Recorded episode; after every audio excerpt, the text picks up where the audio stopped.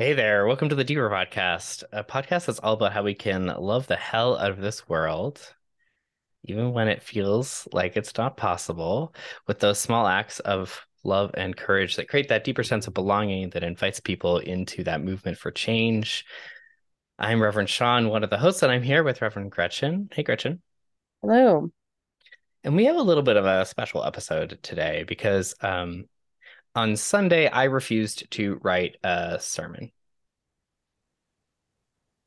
Right? That that's what happened. Or you actively chose something else. Yes, that's true. So, if you are a foothills person, you may have uh, come to church on Sunday and experienced us canceling worship to instead engage in a festival of wasted time because that is what our series is all about. So, we had a lot of fun watching YouTube videos, going on walks to nowhere in particular, playing pickleball, making cookies, chit chatting, just playing. It was a really kind of delightful Sunday. It was. Yeah, you Um, you you you missed the um staring at clouds, which I think was actually my favorite. Yeah, there was Um like a whole group that was like staring at cars, watching the garden grow and like watching cars go by. And they were yeah, having an absolutely delightfully relaxed time. They really were. And I mean, my observation was actually I think gardening is like 90% staring at it. And Mm, so I thought I was like, you guys are gardening right now, basically. So basically. No, um I I think my favorite part of the whole uh, day is we we introduced it as kind of this sketch at the beginning of the worship service where um, I was refusing to work because I thought it was hip- hypocritical to make us work in a series on leisure. Um, and then as we kind of introduced this idea of this carnival of wasted time, um, all of the kids, like ages five to nine, started just to go absolutely bananas. Like, could yeah. not contain themselves, sliding out of their seats, yelling, like screaming. Like, it was just this sense of like they dreamed that church would be canceled one day, and now they're living through it, and it was Yeah. just too good. Best day ever. Yeah. So, all of that to say is we don't have a message to share with y'all today, but we did want to um, have a conversation about something that's that's going on um, in the world, in this country, and it has some real tangible implications locally, which is the the state of trans, um, non-binary, and queer rights in the United States right now. And you know, as as a queer person, I've been noticing how in a lot of my queer and, and trans circles, there's a lot of fear, there's a lot of panic, there's a lot of emergency planning. And in the kind of straighter places in my life, there's a little bit of a there's definitely a disconnect, but there's also sometimes a sense of like, I'm not sure why this is as big a deal as people are saying. And so we just wanted to talk about that and kind of play that out a little bit because it's really devastating what's happening. And it has implications not only nationally, but also locally in terms of the rhetoric um, and things that are going on in our local um, school board um, elections and our local community.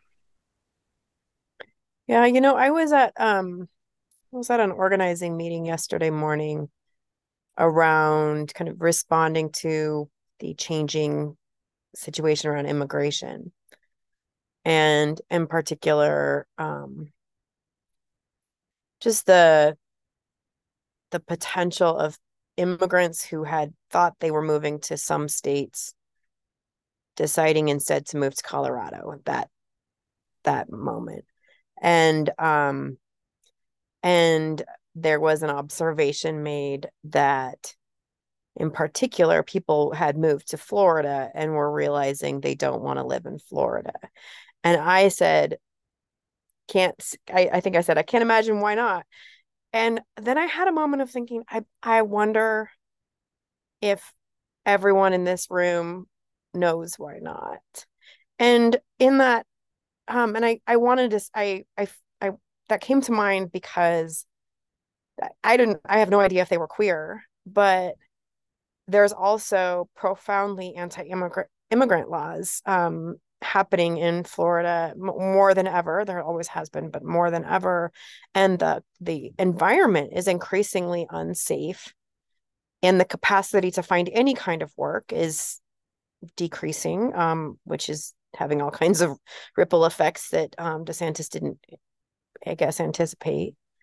But you know, I think that the the issue around um, anti-trans laws and the environment and culture we're facing is happening actually in multiple areas and across from multiple marginalized groups and the question is just how close in proximity are you to those groups and are you in are have those you know as uh, we sometimes have said have those people have those groups crossed from news to family?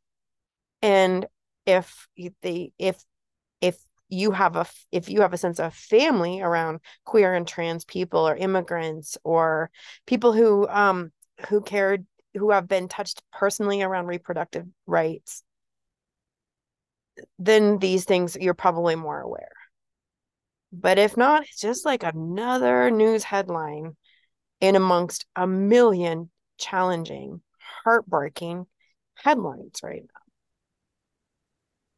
it's and it's so easy, of course, to get overwhelmed by all of the headlines and like I don't want people to feel ashamed that they're like not connected in because yeah. that's a valid coping mechanism for the realities of our day.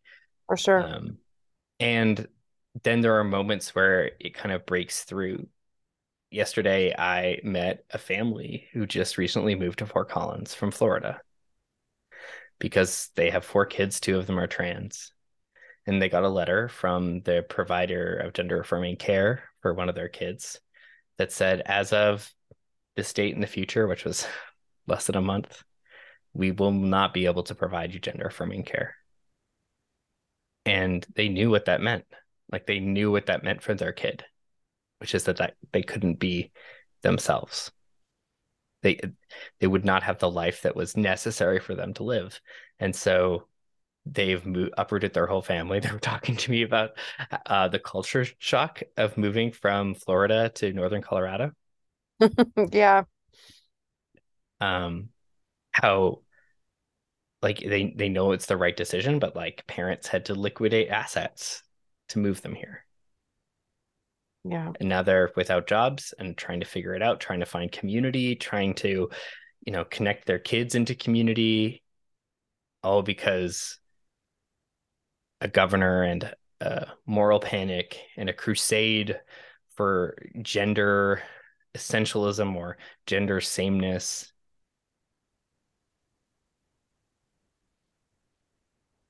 took root in what is truly poli- like is truly state sponsored violence and that's where these things connect, right? Like people are fleeing Central American countries because of state sponsored violence. They're coming at our doors because of the violence that our country has wrought in other spaces. Yeah. And so too are these internal refugees who are having to flee because of what our governments are doing. And a lot of the rhetoric right now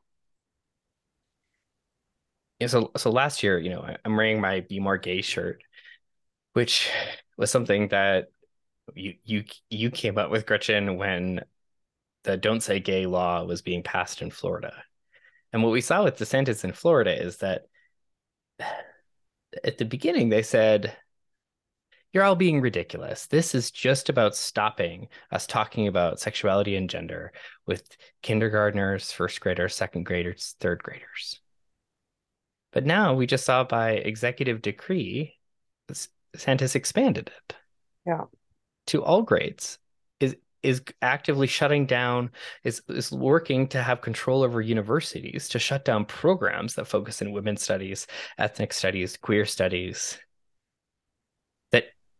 do critical race theory, which is a you know a fundamental pillar of like legal analysis even if you don't agree with it, it's still something you should learn as a lawyer trying to understand the world.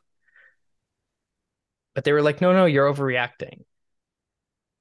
this is just for kids. And there's this whole rhetoric on protecting kids. We're protecting kids from this gender affirming care because they might regret it, even though we know the regrets are really low. Even though we know that the types of gender affirming care that young kids get is social transitions, is when they reach puberty, maybe puberty blockers, which are reversible. But now we're seeing this creep in Florida. It's estimated that 80% of gender affirming care for adults we stopped because of the laws. How they're targeting the providers of gender affirming care, which is primarily nurse practitioners, the way that they're making uh, specific requirements for folks before they're getting gender affirming care as adults. And so, truly, what we see is this creep from yeah. this rhetoric of protecting children to this controlling of adults' lives, all in the image of a very narrow and particular version of gender based in really a right wing ideology of the good old days that, of course, never existed.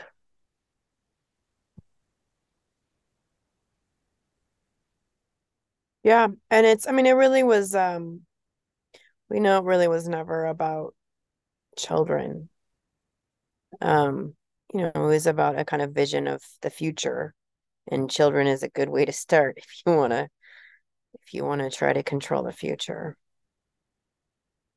um but you know i think um another thing to lift up in all of that is that it you know it, it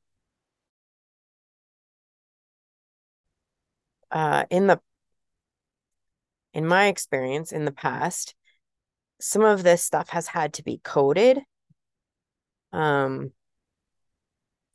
you know it they've had to uh portray what they're doing as um not really about and being anti-trans or not really being about being um anti-gay. Um and they've become over the last year, especially last few years, just increasingly emboldened with being straight up about what they're what they're doing.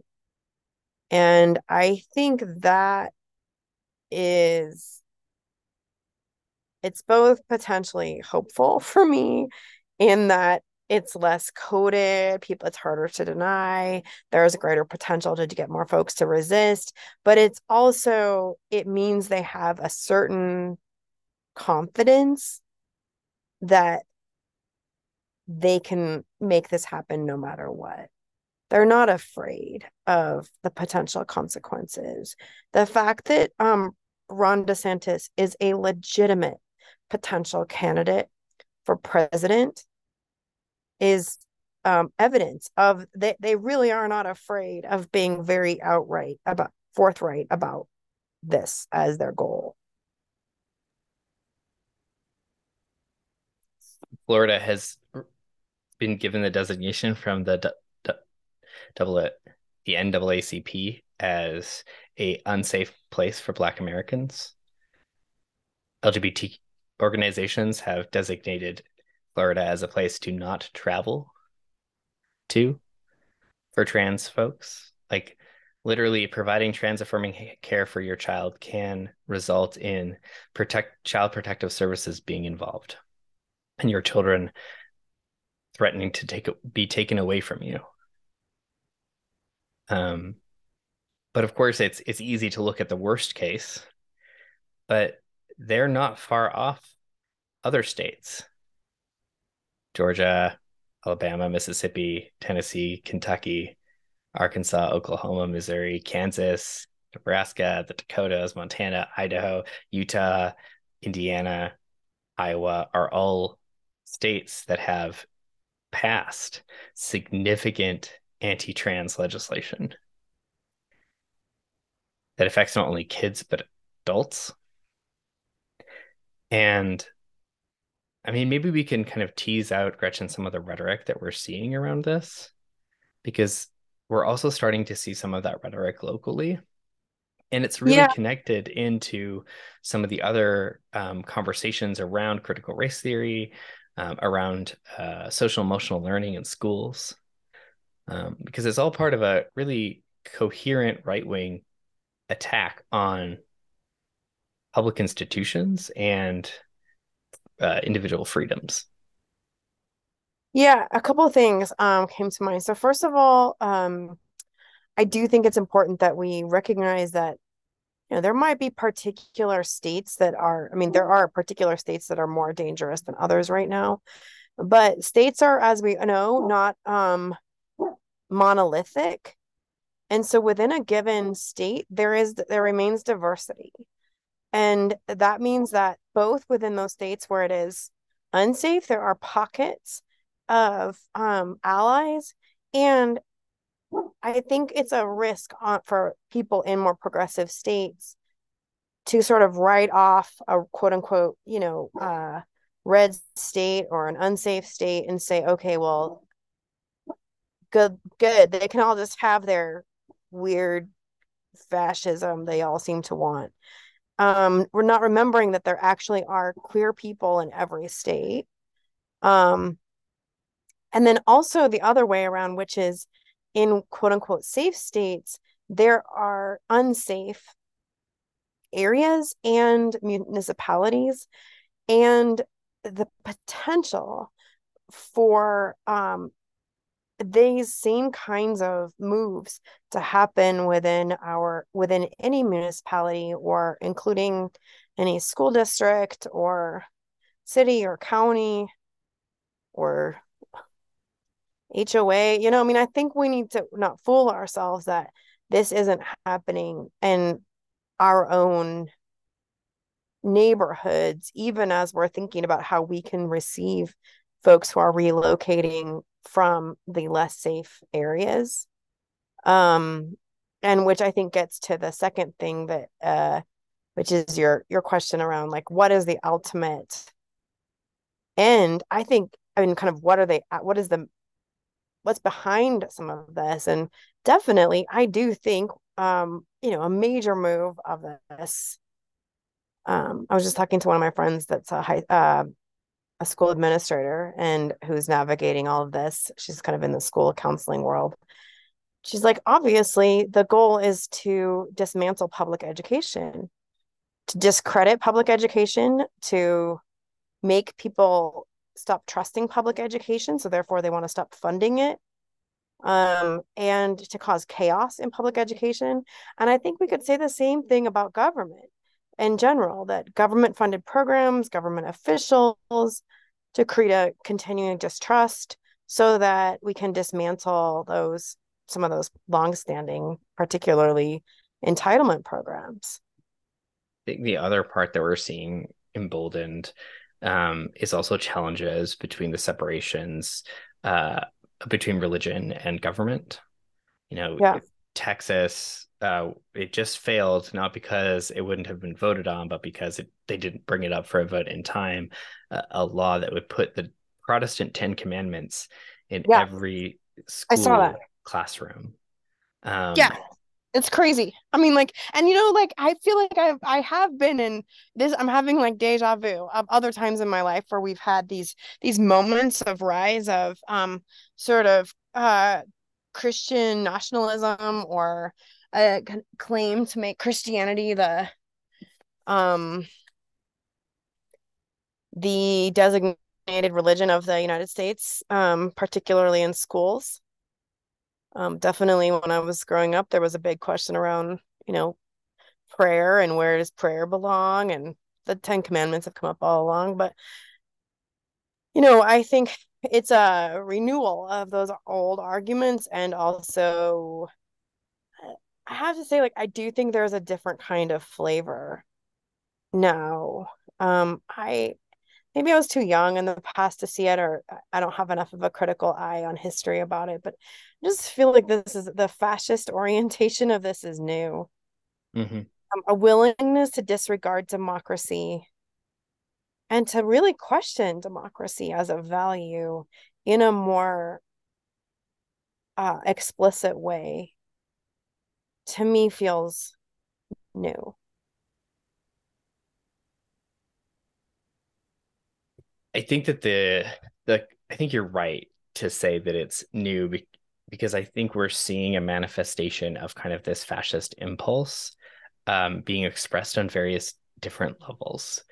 Mm-hmm. So you mm-hmm. have the the overt Christian nationalism, which isn't just that like Christianity and American patriotism can exist together, which is kind of the the kind of the mainstay I think that a lot of like white Christians have in this in this country of like you know they love their country and they love their faith. Um, but Christian nationalism goes to the next step that says that not only is America a country that was founded on Christian values, all of the declines of it are linked to its uh, its moving away from an explicit Christian identity, and that um, the state should be used as an apparatus to promote Christianity mm-hmm. um, explicitly. And that's kind of like the most overt, but we're seeing more people talking like that, which we haven't seen explicitly in places of power um, in the same degree. But then, even more kind of on this pyramid of fascism the like the biggest growth i think that we're seeing is around the discourse of parental rights mm. um, because what essentially parents are saying in this kind of parental rights movement, which is where Moms for Liberty um, is coming in, is that they're targeting public education and they're essentially saying, I, as a parent, should have the right to control what goes on in the public institution of the school. I should be able to see what the teachers are teaching. And if I don't agree with it, I should be able to protect my students or stop a teacher from doing it. And that is a deep intervention into the core purpose of public education, which is to create a like is to create a common um, is to create the common good of an educated populace, and that that common good is is not just um, to is is more expansive than the perspective of any one parent. Like part of the reason that you know Germany uh, has such an extensive anti-fascist education in their schools is because they needed to have a common discourse and narrative around the rise of Nazism and the atonement and the accountability that they had to go through and the anti-Nazi curriculum. Mm-hmm. You know, if someone was able to say, you know what, my kid doesn't get to take the anti-Nazi class, because I think it's a little too harsh and Hitler had some good ideas about the economy, right? That would defeat the purpose of this process of a public good. Um, and so we see parents inserting themselves in sometimes common sense or things that seem common sense to the average person, like, oh, yeah, shouldn't a parent get to decide what their kid learns? Well, shouldn't a parent get to um, know what's going on in the classroom? Shouldn't a parent know what names and pronouns their kid uses at school and so you it, it, like there's this intuitive off the street um common sense rhetoric that the parental rights are using but what they're doing is they're targeting public education and they're saying we get to control what is said. We get to then redact histories that make us feel uncomfortable. We get to stop things like social emotional learning because it's too subjective and we want people uh, want schools to just teach facts but what are the facts they're teaching? It's their redacted facts right? About the redacted histories that they want to teach which are placing a very white nationalist white supremacist narrative um, in the public school so you're getting at that top tier fascist move at a local level under the guise of simple parental responsibility. Except that they don't really want parental rights. They want their Oh yes, parenting rights, right? But, because but the discourse also, is a parental rights one, but hundred percent, yeah. But it is fascinating that their main strategy, parental rights, breaks down when it comes to gender affirming care. That actually they want the opposite of parental rights when it comes to healthcare. And yes. actually, they don't even when it, you know, like I would say, you know, for my kids who have uh two moms and are in a queer family, my parental rights are that they get to see their family represented throughout all of their education. Right. So they don't really want my parental rights in that case. No. Um they so I think it is it is interesting. I just like a little historical footnote. When I, you know, whenever people talk about religious freedom in the United States, um, I do think it's good to go back and to remember that the Puritans who came here were not seeking religious freedom for everyone. They were seeking religious freedom for themselves. And I think there is a parallel to that. You know, it is like still our inheritance. Um, that we are running into religious fundamentalists who do want religious freedom. And it's just that they want the the freedom to practice their religion as the model of a model society. And that it's is not, a theocratic move. Right. But it's not, I think sometimes as progressives and as people who believe in you know strongly in separation of church and state we want to make a strong historical argument about what they were seeking mm.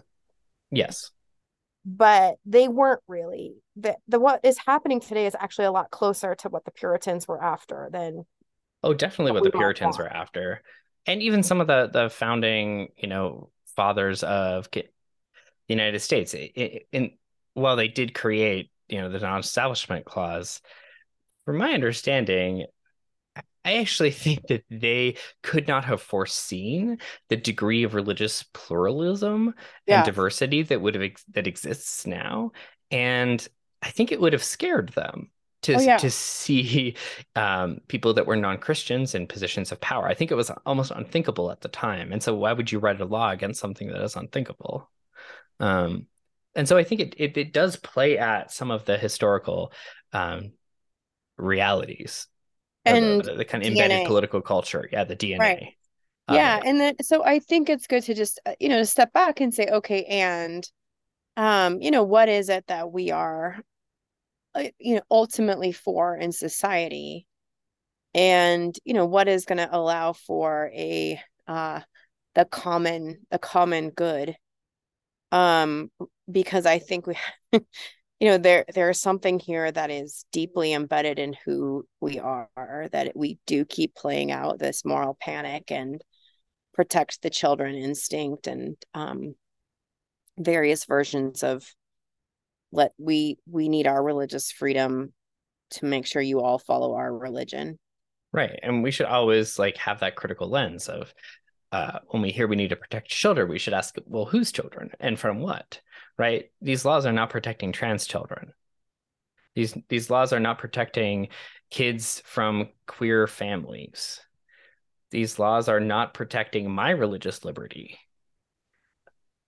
Or um, it's not protecting the physicians who have been in the business of gender affirming care um, who are now finding themselves um, having to, in some cases, either find a different line of practice or move to a different state, or you know, there's there's ripple effects um, for this kind of yeah, just particular privileging of a certain worldview. And, and, um, and one of the things that I've heard though from some folks is this is all just smart political calculus. Like they don't actually uh, hate trans people. They don't actually hate queer people. This is all just this is like a abortion in the way that it motivates people to go to the polls. Um, um, do you think that's true? I don't. I, I think that it is. Um, there's an element of political acumen. There's an element of an underground network of right wing think tanks and ideologues who are passing this sort of legislation around and are firing people up to care about things that they don't totally care about.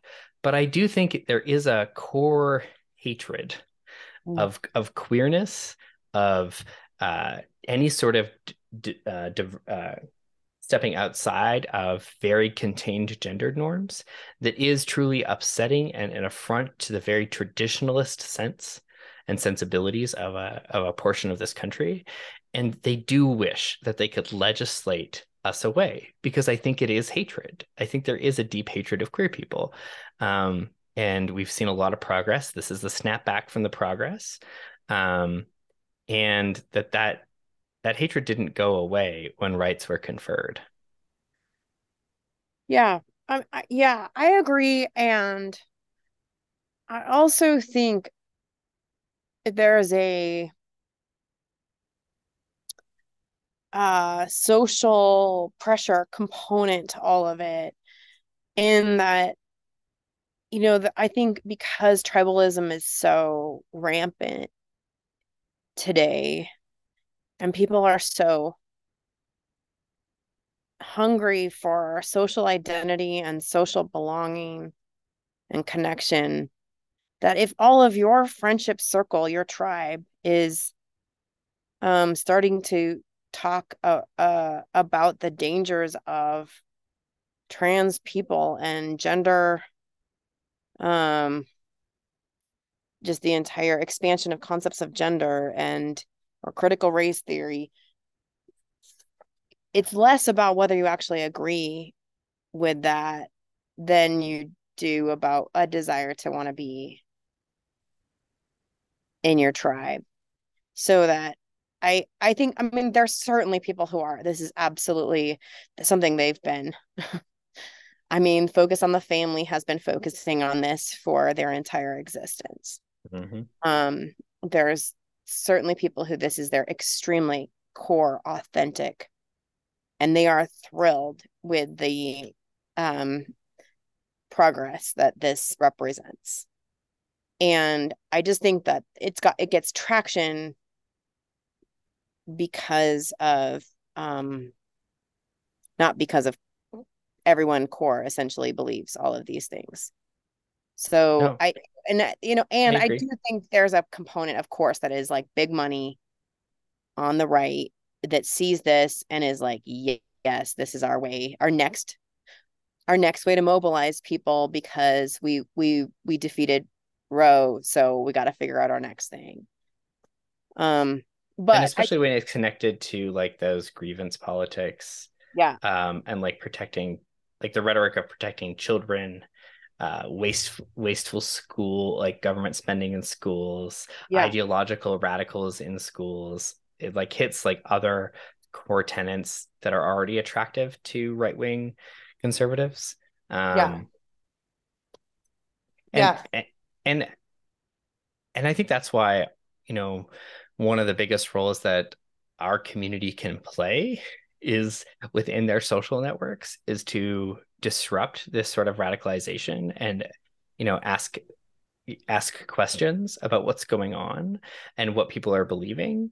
Um because you know it, it to de-radicalize someone you're not going to de-radicalize them by um, yelling at them usually. Um, and usually the people that we have access to are not people that are way down the ideological spectrum from us, but there are a few steps down on either side. Yeah. And so part of the role that we can play is how are we disrupting the uh, the the slide, the slippery slope that people can go pretty quickly if they get into their echo chambers, um, and if they're only hearing about the dangers of trans people, the dangers of gender affirming care, the way that teachers are putting litter boxes in schools because kids think they're cats, like. The, and that's a real story from Fox News. That's a real story. Um, like, um, I had an example that. of that, Sean. Um, yeah. I, I can't remember a couple weeks ago. Um, Joseph was that's my son is on his tick on TikTok, and there was a story about um Canada and the quote unquote this he said, "Oh my gosh, in Canada you can go to jail if you use somebody's wrong pronouns." and right. I was like, okay, can you just look up what, like, look up the law? Right. Um, and he was like, no, mom, it's true. It's true. Mm. And he was really up, getting upset about it. Um, you know, as a 15 year old that has occasionally, like us, all of us messes up pronouns, he was suddenly like, wow, this is what an authoritarian overreach. Right, exactly. Or what where has this whole gender acceptance gone mm-hmm. um, in Canada? Um anyway, we looked it up together and it there um it was basically uh expansion of um protections of um, human rights codes yes uh, to include gender and gender mm. diversity and people are trans and i mean he just uh, like other like i just i think it was a perfect example of something that can just pick up traction so easily and add to a narrative so easily um, because it is it like it the story was framed with a really specific angle in mind and mm-hmm. i don't I mean, it is like it is so easy to get caught in that and to suddenly feel like you know the world has shifted so much because we we are in a time of such profound change and to feel like you don't know where you stand that I, I really have a lot of empathy for the large majority of people who are trying to navigate through this and who end up caught in misinformation or a framing of things that is uh, right wing framing. I, I, try, I try on my better days, I'm able to do that. Um, but on the other days, I feel so like attuned to just the ways that you know queer and trans folks have been having to adapt to societal perceptions for generations without any freedom or sense of safety. And so like it's just it can be hard to be like oh yeah these people who are trying to take away our rights and who don't want to make a place for us in society are doing that because they've been lied to they've been misinformed and they've been like politically like political actors have been like like lighting fires manipulated them to be doing certain things um when it's like oh no queer people just wanted to like live their lives with a degree of freedom and recognition. And that's too much for these folks. Yeah i i, I think this is why we really need allies to be in the conversation um and that i do think that the there's a degree of trauma that all of this rhetoric um uh and creates in our bodies and a weariness of empathy you know like a f- compassion well, and also like an insularity like i feel myself like um being more like uh holding my queer fo- friends closer. Yeah. Gravitating to more queer identity, more queer forward identities. You know, like that becomes more and more uh, strong when you feel like you're uh, such under threat. I, want to talk about the the lawsuit locally. Yeah, let's go back to that. So, um, right earlier I had said that um we need to remember that no state is a monolith and even the safe state safe states are have um are not necessarily completely safe and we have a very uh, explicit example of that happening in our school district right now yeah so we have a, a local activist a, a mom who is suing the school district and the narrative that she is alleging in the federal lawsuit is that her child got invited to a secret gay trans club.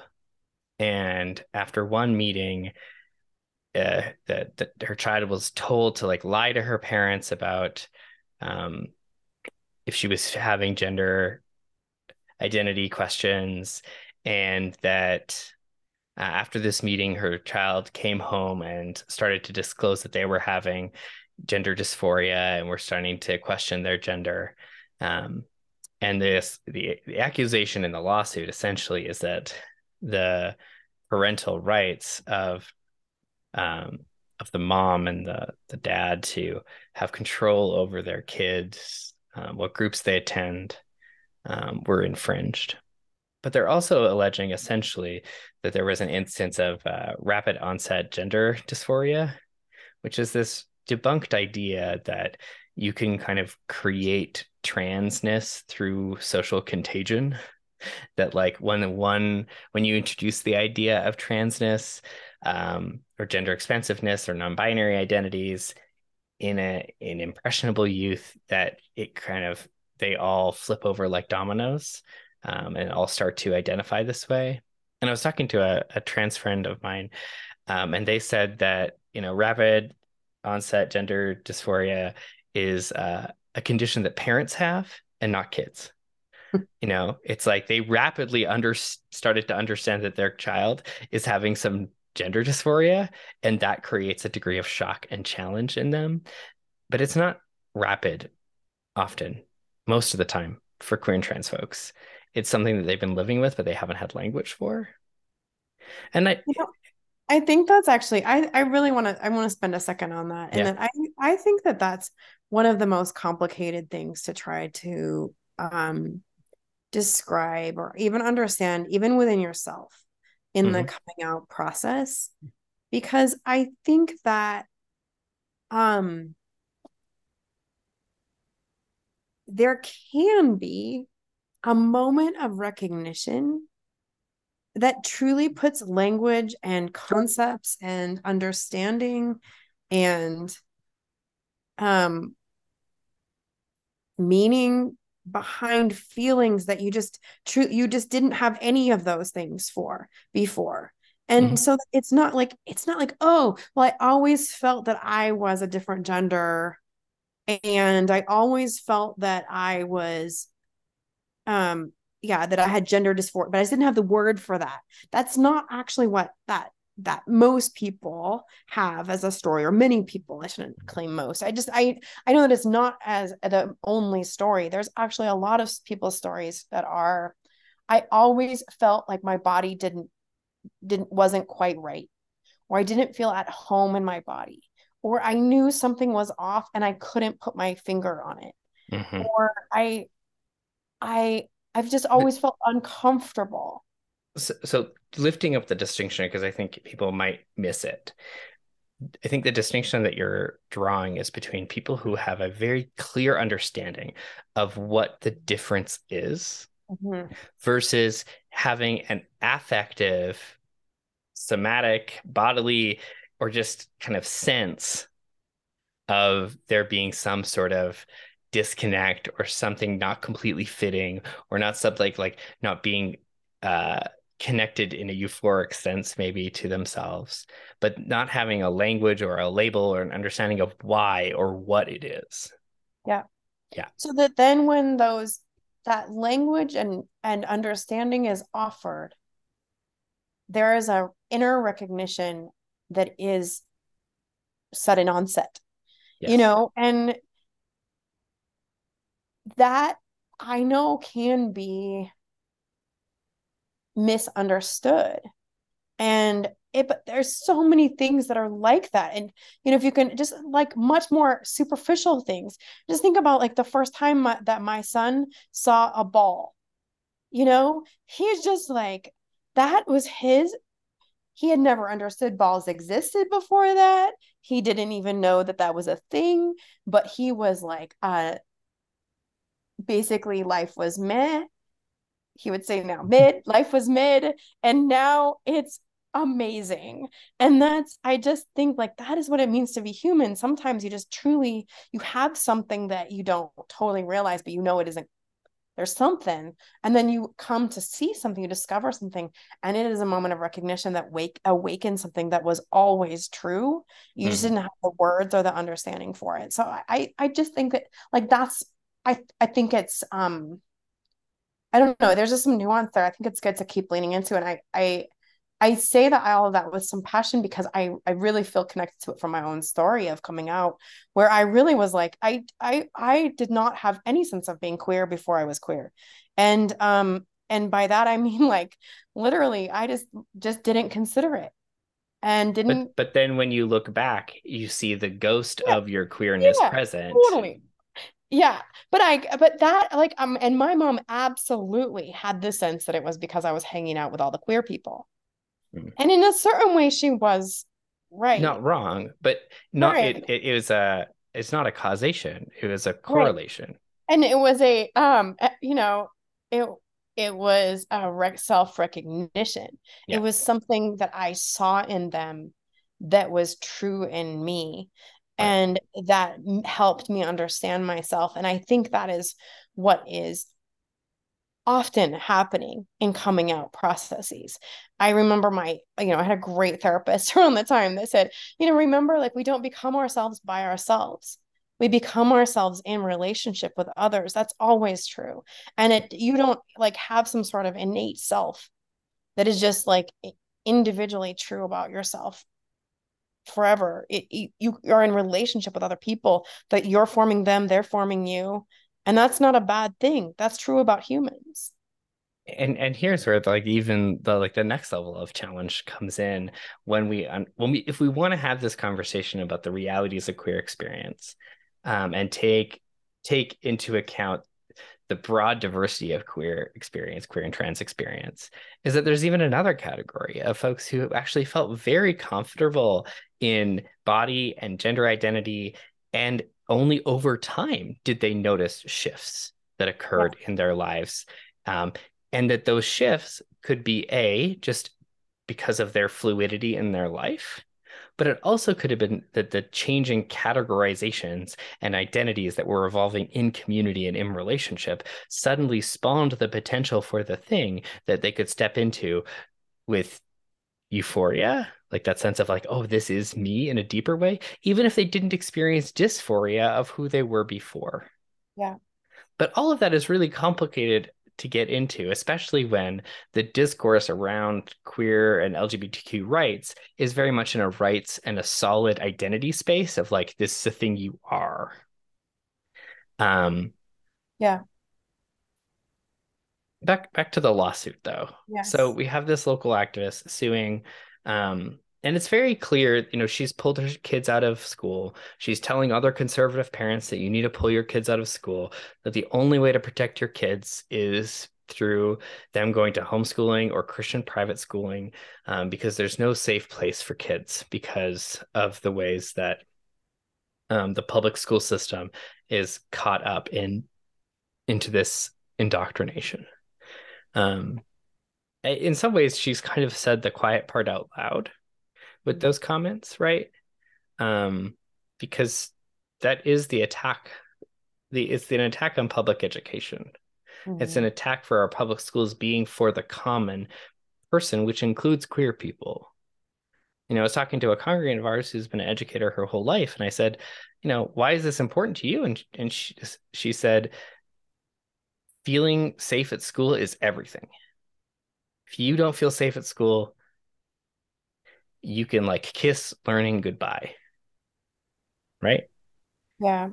And so like that's what they're targeting when they're trying to take away these sorts of spaces and policies that protect queer and trans kids is they're targeting their ability to be safe in these places because they actually don't want anyone to go to these spaces. They want to get school choice. They want to get vouchers. They want to pay for their own schools. They don't want to pay into this common good of a public education system. Mm-hmm. You know, it's um I went to school before gay straight alliances, which are not called that anymore. They're called what is the GSA now? Oh goodness. I'm not up on all the terms. Gender and Sexuality Alliance? Yeah, I think that's right. Okay. Anyway, none of that existed in the 90s when I was in high school. I also, I mean, I went to uh, Catholic K eight, so definitely there was no GSA there. Um, but I went to public high school, so um, I say that because I, I my first um real orientation and understanding of some of these questions came out um, in college and then later when i was in training around working with youth in um, through my ministry formation. Um, and in that process it has always been I, I have like a very dear friend that worked with um homeless queer youth. You know i've been pretty close in around some of these questions and in that process it has always been understood as a practice that sometimes it is unsafe to come out to your parents Like that is like a bottom line assumption of social workers, counselors, therapists, ministers that that kids are navigating what sometimes can be an unsafe environment at home. That's a given. And what I feel like it's this, a given, not just because it's a feeling that kids have. And I think there's a lot of queer kids that have a feeling it would be unsafe and it turns out to be safe, but it is also a fact because of the amount of kids, trans and queer kids who are kicked out of their homes who ha- or moved into homelessness because of coming out. Right. Uh, yes, that's yes, that's a, the link I meant to make with my friend who works with homeless queer youth is there is a much higher just like proportion of kids who are um, queer who are homeless. So, um, because of the very real um, risk of coming out at home and your parents finding out, but that does not, and if, and if, it does not decrease the need for support for those kids. In fact, it actually increases the need for support for the kids. And so when you talk about safety at school, part of what they're pushing at. Is not just safety at school it is safety at home too in that by saying that we that like taking away the option for kids to be able to confidentially attend an lgbtq support group you take away the option for them to get support that they they even more need if their home environment is not helpful. And i think what i the reason i i kind of do the history lesson of like i um i, I didn't learn this till later is i think that that we're it's it's still not new as a practice that we offer this as an option to to teenagers. Well, um, and, and there's a piece of this that also is really important to name, which is the construction of the idea of a parent. Because what we're seeing and how these parents think of their kids is essentially a being that they should be able to control in totality. Right. And they should have no space for those relationships with other adults and other kids that isn't mediated, controlled, and understood by them. And of course, you know, we are the law recognizes that children um, you know in colorado when you get to like 14 15 or 16 you start to be able to make medical decisions. Your parents don't it won't if they call up your therapist and say what are you talking about in therapy? they're going to be like oh sorry i can't tell you. Because yeah. the law says that they're becoming an adult and so we're giving them the authority to make those decisions for themselves even though they are not they're still minors I mean, as a society, we have this understanding that there's a gradation um, and that there is an ability to have autonomy. But what we're seeing in these sorts of movements is an authoritarian understanding of parenting that um, doesn't allow any degree of freedom for their ch- for children in general. Yes. Yeah, and also that like that they're not their own their own real person that they're not that, that a 16 year old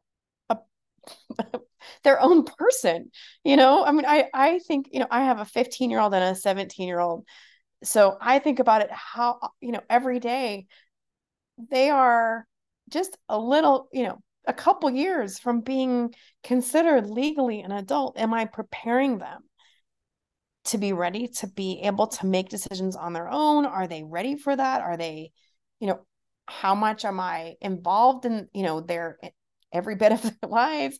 It's just, it's like, in terms of if we want to talk about protecting children, it is exactly the wrong move to not give our teenagers the capacity to have their own lives.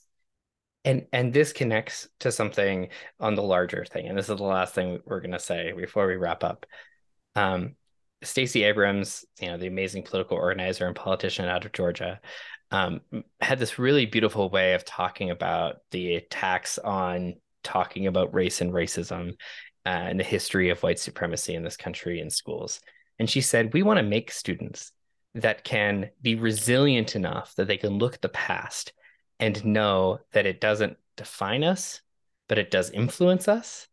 And that we want to have kids to have the fortitude to be able to go forward and live into the vision of the spirit of this country, having looked at the full reality of what has happened. That's strength. That's real strength is for kids to be able to say systemic racism is real. As a white person, I can see how my ancestors played a part of it, but I know as an individual, I can be a part of changing the system and that that is something that I want to do. I mean, that's strength for us to be able to do that. And what these sorts of diversionary tactics are doing is trying to get us to think that it's weakness. Yeah. Yeah. And I mean, I think that I want to say one more thing on the this yeah, um do it. On the suit. And that I just my biggest reaction is I am so sad for um for our school staff for our teachers for our counselor school counselors for the administrators for the school board i'm sad for us as a community. I'm sad for those kids kids of the mom that that has the suit and you know the ripple effects on other kids. I'm just it makes me really sad because um, it is founded in truly um, um, inaccurate and harmful assumptions. And it is leading us in a you know in the midst of a world that needs us to be responding to so many truly critical questions it just leads us to greater fear division and pain and so I just like my biggest reaction is this it just breaks my heart. And it um I think if someone comes out to you, how you respond is going to chart whether or not they're going to keep you in the loop on their journey or if they're going to discount you. And you know, our conviction is that um, we should affirm what people tell us, even if we are skeptical, because that keeps us involved in the journey. And it also then, you know, raises up some of the work that I've been doing and I'm encouraging everyone else to take up is that if you have public officials who have been taking a stand, like our school board, they are they have a policy that kids can have their chosen name and uh, said at school by their teachers and they can have pronouns that are different than the ones that are used at home. Those sorts of policies protect kids and so we should be showing up for those those political figures and politicians who are making those changes to protect our kids and we should be thanking them so if you are in a community that school board is doing a, a decent job protecting queer kids I, I think you should write them a letter, show up at their board meeting, say that to them. It matters because they are getting so much hatred, so much vile rhetoric directed at them right now. And it truly matters to say, hey, you're not alone. You're doing this for a reason. Yes. Well, thanks for joining me, Gretchen. Yeah, thank you. Thanks for the conversation.